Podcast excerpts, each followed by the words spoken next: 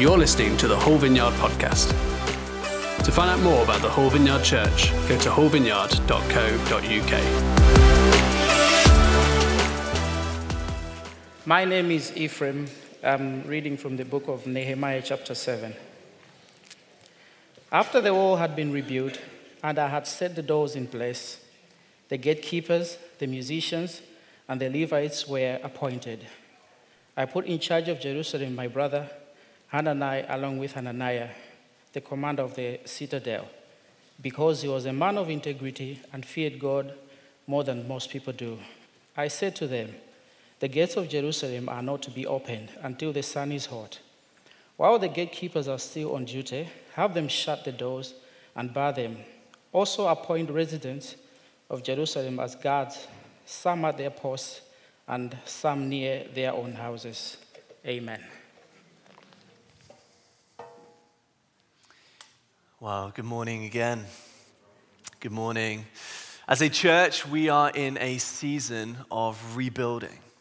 We're rebuilding the city and we are rebuilding the church. And in this season of rebuilding, we are reimagining the way that life is in church.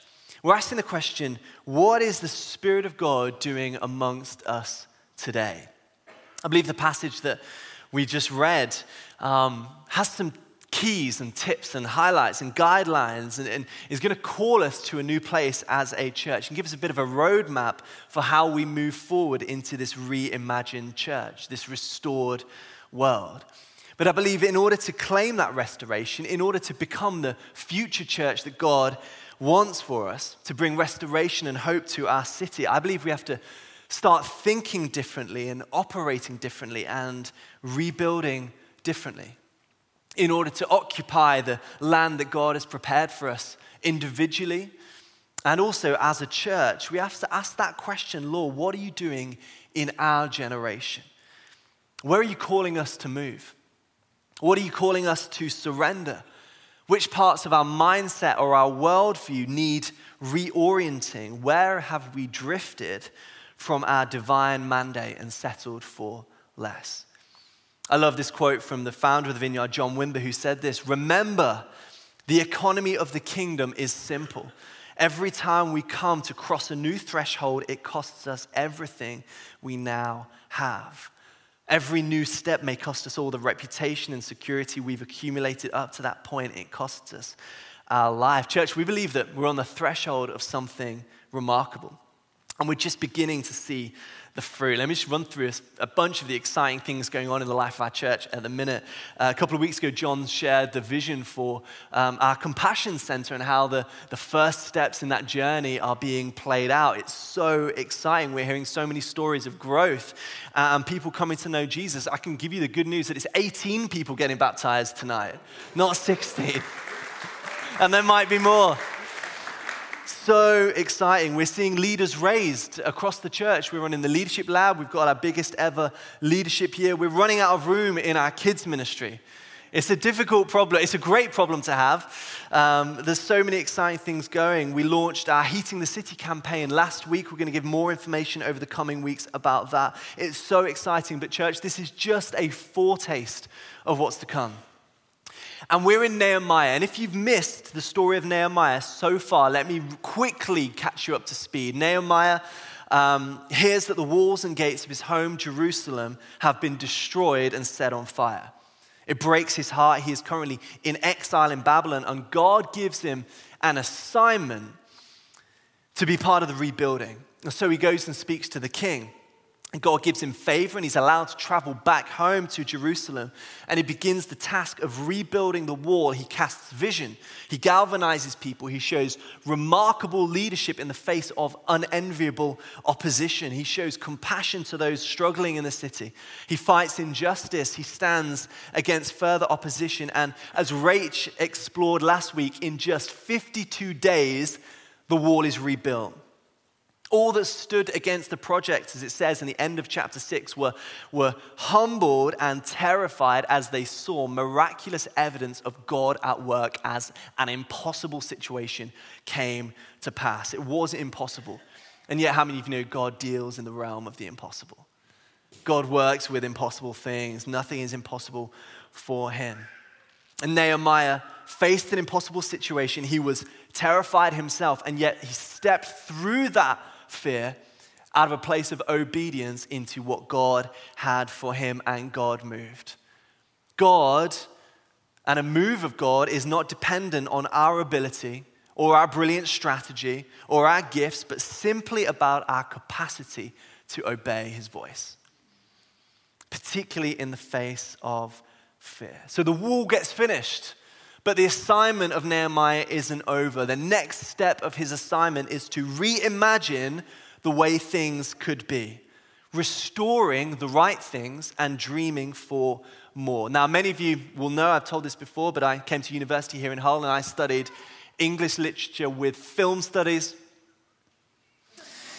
And it was great. One of the modules that I did was Disney studies, and paid a lot of money for that module, and um, I thought it was going to be watching Disney movies, but it was about the history of it. It wasn't that fun, but I learned a lot about Epcot. Anyone know about Epcot, Disney World? I did a presentation on Epcot.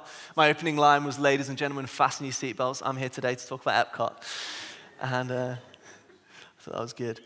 Um, one of the things I learned about Walt Disney, though, which I did like, was that he created a job role in his company called Imagineers.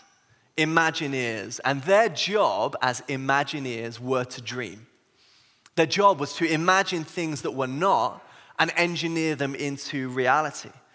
They creatively and inventively explored how to tell stories, how to make movies, how to present things. They were from many different walks of life. They were illustrators and architects and engineers and lighting designers and show writers and graphic designers.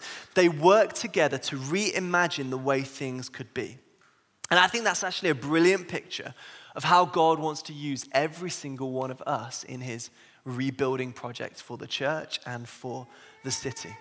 Whoever you are, whatever your story, whatever your past, whatever you currently have in your hand right now, whatever your little part of the world, the sphere that God has placed you, He wants to use you to reimagine life for yourself, for your family, for your neighbors, and for your city. Church, you're called to be a kingdom imagineer.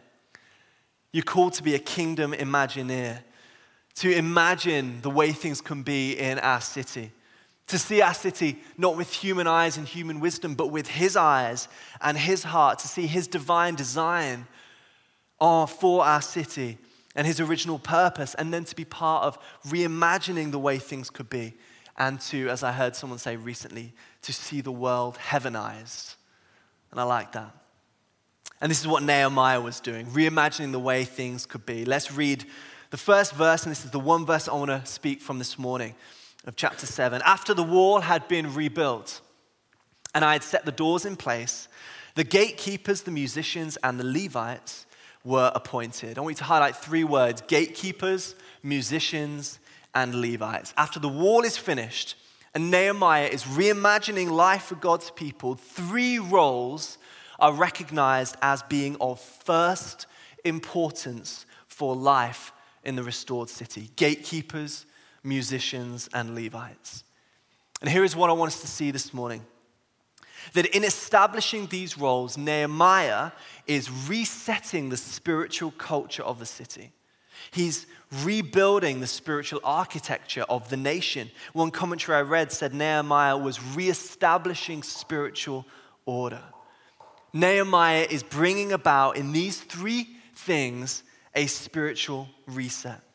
And I think that's what God wants to do with us after a time of pain and trauma and loss and sifting and cultural assimilation into the Babylonian way, which much of that sounds like we, what we've been through over the last few years, isn't it? God, I think, wants to bring a spiritual reset. And let me ask you this In your life, do you feel like you need a spiritual reset? Have you taken the time to heal and process and reorient from these last few years? Have you found yourself drifting from the Lord or feeling destroyed by your pain or discouraged by opposition? If so, you're in good company. God is calling you back. Nehemiah recognized in those early moments as we're going to build a new life and a new city here, in order to become the people of God that we are called to be, we had to get first things first gatekeepers, musicians, Levites. The first thing. These three jobs ultimately pointed to one purpose, and that was to set apart the people of God, the house of God, the temple of God, and the city of God as a place of worship where his glory would dwell. Nehemiah is bringing back God's people and God's house to its first love, which is him. We cannot do anything that we want to do in our city without God being at the center of this house. And I believe this could be a word of season for our community as we celebrate all the incredible things that are happening, as we look forward to the future of what God wants to do. Because these roles, these three things that God was, Nehemiah was establishing in the city, they're nuanced and they're slightly different. They overlap to paint a picture of consecration. What Nehemiah was reestablishing in the city was a city, a heart, a posture of consecration. What is consecration? Well, consecration, guys, is the spiritual setting ourselves apart for God as people of worship, for His purposes, with Him at the center, to be used by God, to worship God, to seek God's face. It is a posture of spiritual hunger and surrender. It's a casting off of anything in my life that is holding me back from the best so that I can move forward into the incredible things that God has for me. I love the verse in Joshua chapter 3, verse 5, which Joshua says to them um, Consecrate yourselves, for tomorrow God is going to do incredible things among you. I love that verse. There's something about consecration as setting ourselves apart for God, for heaven, for His purposes, that allows us to embrace all that God has for us in the future. And we need to be reminded, I need to be reminded that as we reimagine life, as we rebuild differently, that our first priority, our highest calling, our most central tenet, the ultimate purpose, the reason we exist individually and as a church is to worship Jesus to be set apart for Him, to be people of His presence, to seek the face of the Lord, to dedicate ourselves, to devote, us, to devote ourselves, to consecrate ourselves for Him and for Him alone. And as we do that, I believe we'll see our city changed. What our city doesn't need is just another social justice project, although that is important. What our city doesn't need is just more money and better strategy, although that is vital. What our city and our world needs, I believe, with my whole heart, is a church that is consecrated to the Lord, that is set on fire and set apart. We pray as a church for revival in our city. We've been praying for years. Every Monday, we pray for revival in many different ways. And my sense for us is that the Lord would say revival starts in this house. Revival starts in this room, in our secret places, at home, in our tears, not over the sin of our city, but over the brokenness of our own hearts. That the house of God, the people of God for too long have been corrupted by lesser ways. We've sometimes replaced the purity of worship for performance, the cost of following Jesus with a comfortable life. We've lost the weight of his glory, the burden to see his lost come home. Our consciences have become seared, and the church often looks just like the world, and Jesus is saying, I want my church back. Are we willing to reconsecrate ourselves for Him? To place Him at the center, to become people who worship with abandon. And now, this isn't songs. You can have the best band in the world and still have empty worship. This goes beyond our singing. This is about having hearts that are consecrated before the Lord in order to step into all that we might do in our city. So, back to gatekeepers, musicians, and Levites. I think these are three aspects of a consecrated church. They're not church, they're not job descriptions, but I think there, there are key attributes that Jesus is looking for that he would call out in every single one of us as we move forward. And let me unpack each of these in two words gatekeepers. Gatekeepers guard Musicians worship and Levites serve. Bit of history for us all. Gatekeepers would guard what comes in and what goes out of the city. They would ensure that the city of God remains set apart for Him. Now, this was about physical protection, but it was actually more than that. It was a spiritual oversight.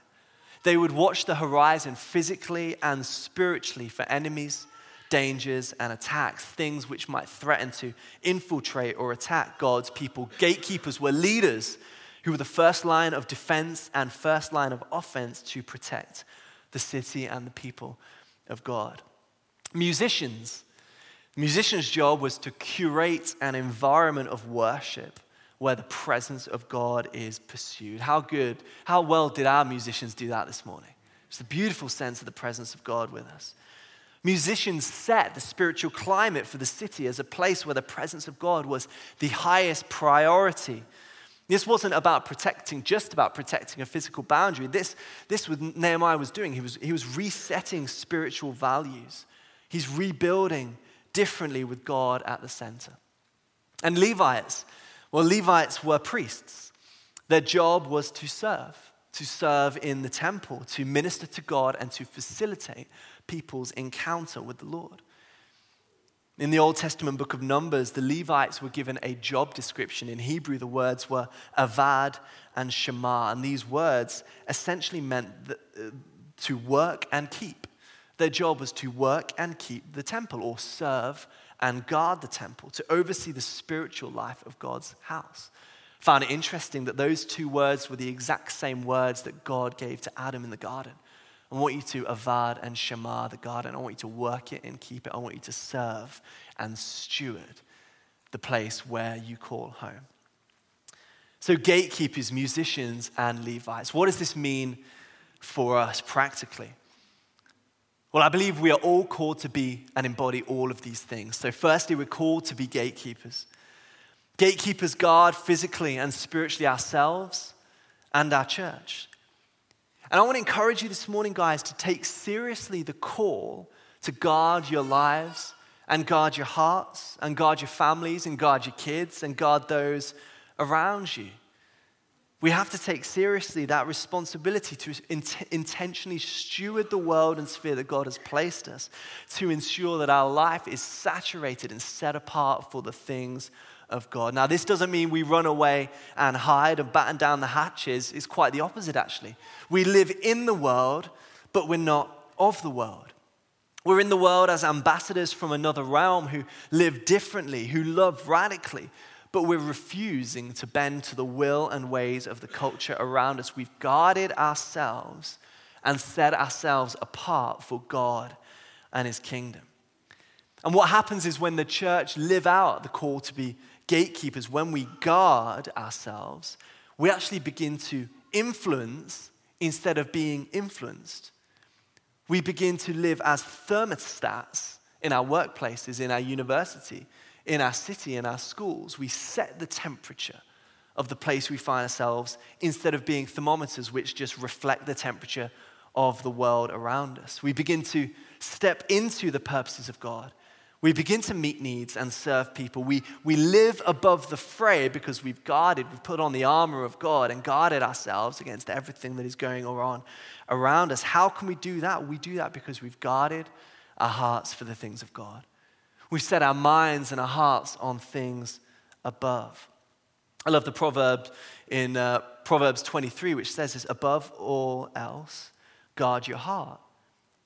For everything you do flows from that. Above everything, church, guard your heart because that's where your life comes from. In biblical terms, the heart was the seat of your mind, your will, your emotions. It, it's what makes you you. It's your desires and your dreams, your feelings, your thoughts, your loves, your mind, will, emotions. The Bible says guard it. Why? Because you're under attack. You are under attack. We all are. There is a war going on in the spiritual, even in the physical, for our hearts. So let me encourage you to be a gatekeeper. Be a gatekeeper over your mind, what you let in, what you watch and consume, the quantity and quality of social media? Curate the purity of what comes in. Is this helpful and beneficial to your mental well being? Is it making you look more like Jesus or deforming you out of his image? Gatekeep your time with your kids. Gatekeep your time with your spouse. Gatekeep your finances. Gatekeep your rest. Here's the big idea of gatekeepers, guys. Gatekeepers ensure that our lives belong to Him and Him alone. Every part, every area.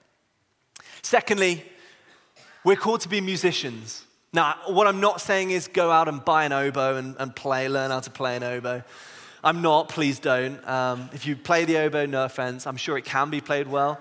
Um, I've, I've never experienced that. Um, but the musician's job was to create an atmosphere where the presence of God is welcomed and hosted.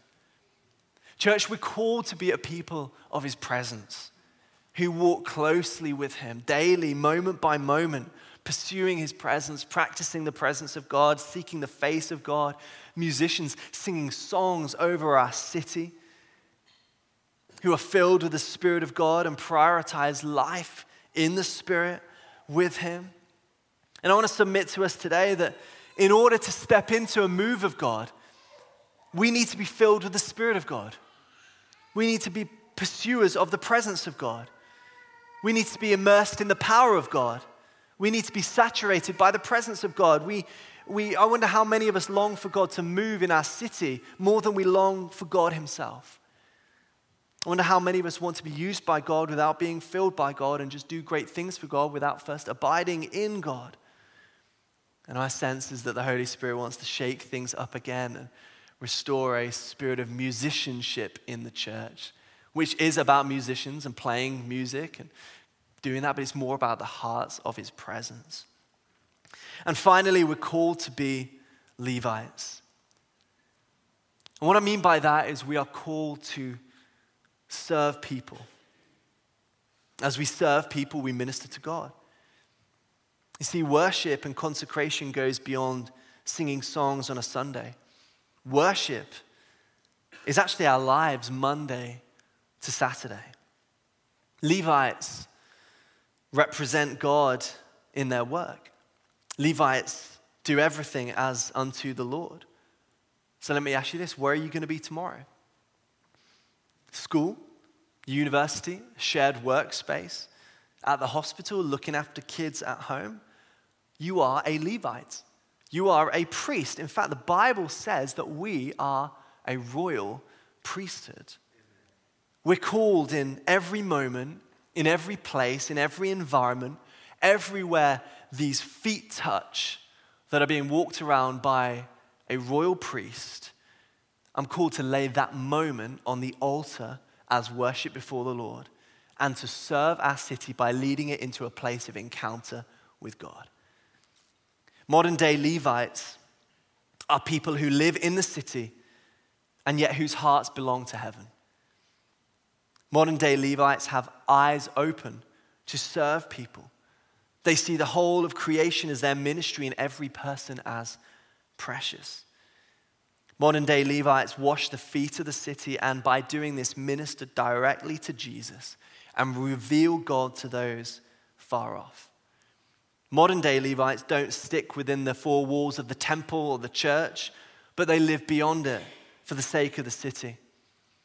Modern day Levites often are hidden and obscure, but carry the fragrance of Christ to the darkest places. Modern day Levites are content to do ordinary things, but live out the mandate of Colossians 3 17, which says, Whatever you do, whether in word or deed, do it all in the name of the Lord Jesus, giving thanks to God the Father through him. So, Nehemiah, as he was reestablishing a new way to live, created these three things gatekeepers, musicians, and Levites. Gatekeepers guard ourselves and our homes and our families and our city to set ourselves and our church to set ourselves apart for Him. Musicians curated an environment, even just between me and the Lord, of worship pursuing his presence, being people who walk closely with God daily. And Levites serve. Levites get their hands dirty out and about in life, Monday through to Saturday, making a difference in the area of those of where they find themselves. Thank you for listening to the Hull Vineyard podcast. We would love to connect with you and welcome you home to church. To find out more, go to hullvineyard.co.uk forward slash connect. And stay up to date with all that is going on in the life of our church, go to hullvineyard.co.uk forward slash church news and sign up for our weekly mailing. Thanks for listening. We hope to see you soon.